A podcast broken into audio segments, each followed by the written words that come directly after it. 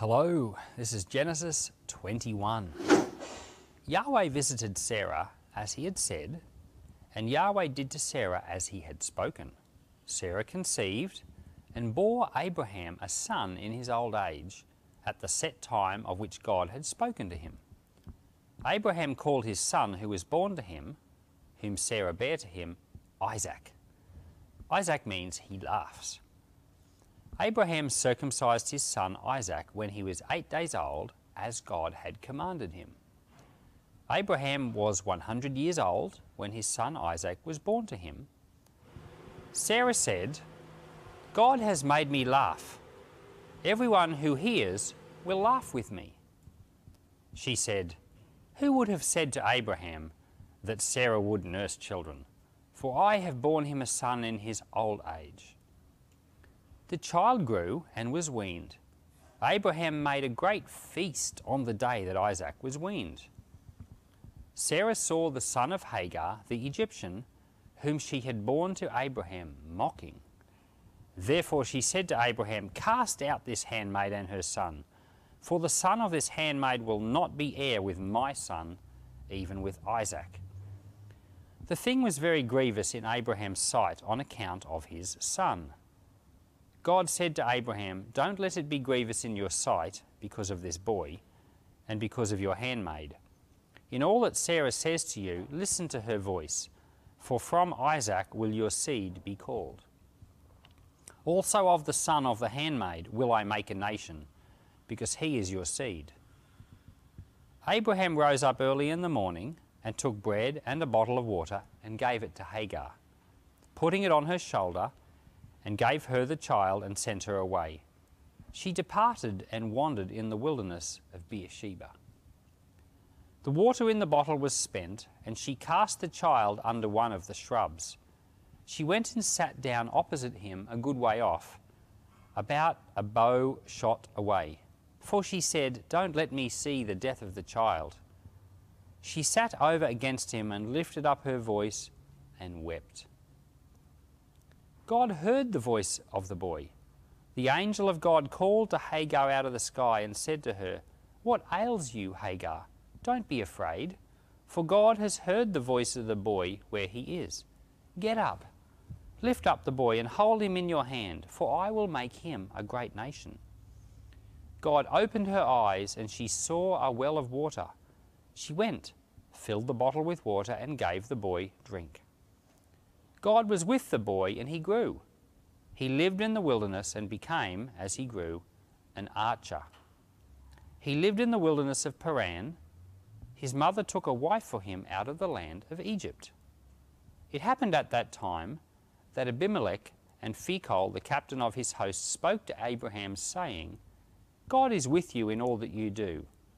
Now therefore, swear to me here by God that you will not deal falsely with me nor with my son, nor with my son's son. But according to the kindness that I have done to you, you shall do to me, and to the land in which you have lived as a foreigner. Abraham said, I will swear. Abraham complained to Abimelech because of a water well, which Abimelech's servants had violently taken away. Abimelech said, I don't know who has done this thing. Neither did you tell me, neither did I hear of it until today, Abraham took sheep, Abraham took sheep and oxen and gave them to Abimelech, and the two made a covenant. Abraham set seven ewe lambs of the flock by themselves. Abimelech said to Abraham, What do these seven ewe lambs which you have set by themselves mean? He said, You shall take these seven ewe lambs from my hand that it may be a witness to me that I have dug this well. Therefore he called that place Beersheba. Beersheba can mean well of the oath, or well of seven, because they both swore there. So they made a covenant of Beersheba. Abimelech rose up with Phicol, the captain of his host, and they returned into the land of the Philistines. Abraham planted a tamarisk tree in Beersheba and called there on the name of Yahweh, the everlasting God. Abraham lived as a foreigner in the land of the Philistines many days. This chapter tells of the birth of Isaac. And for so long in the book of Genesis, we've been looking forward to the birth of Isaac. God promised it to Abraham uh, that he would have a son, and, and, there's been a whole story going on. And uh, Abraham's trusted God, and finally, the moment of birth. And it's amazing to me, the Bible just says he gave birth and circumcised him on the eighth day. It's like it doesn't make a fuss at all, but I can bet you that Abraham was excited. What a wonderful moment to finally give birth. But it does say that when the child was weaned, they had a great feast. And, uh, you know, that's when the child stops drinking breast milk, probably, you know, two or three years of age, something like that. And this child, uh, they had a great feast. Very exciting time in Abraham's house. But that's when the problems began because um, Abraham was a wealthy man, a lot of inheritance, a lot of flocks and herds, a lot of servants, and Hagar thinks that her son is the firstborn, he should inherit it all. But Sarah thinks, no, he's not the real son, he's the son of a slave, and my son should inherit it all. And so Isaac, even though he's not the firstborn, he's the, the firstborn son of the free woman, of the real wife. And um, so there's this battle here over who's going to get the inheritance, and it bothered Abraham because it was like a fight between his two wives and between his two sons. And um, an interesting thing is happening here because in, in this uh, kind of Near Eastern culture, the firstborn did inherit double. And so, like if you had, um, say, three sons, you'd always divide the inheritance into four, and the firstborn would get two, two portions, and all the others would get one. Or if you had seven, you know, you divide it into eight, the firstborn would get two portions, like that. So, um, but here, no, Isaac is going to get the lot. He's going to inherit the entire thing, and Ishmael gets nothing. And it's, it's interesting because we see this kind of a pattern where the firstborn, physically firstborn, doesn't inherit all through the book of Genesis. We've got the firstborn of Adam and Eve, Cain. He's, he's, he falls into sin and he's cut out completely. So Seth, the thirdborn, is like the, the, the first and main descendant of Adam. We've obviously got um, Isaac here, who's not the physical firstborn, although he's the firstborn of Sarah.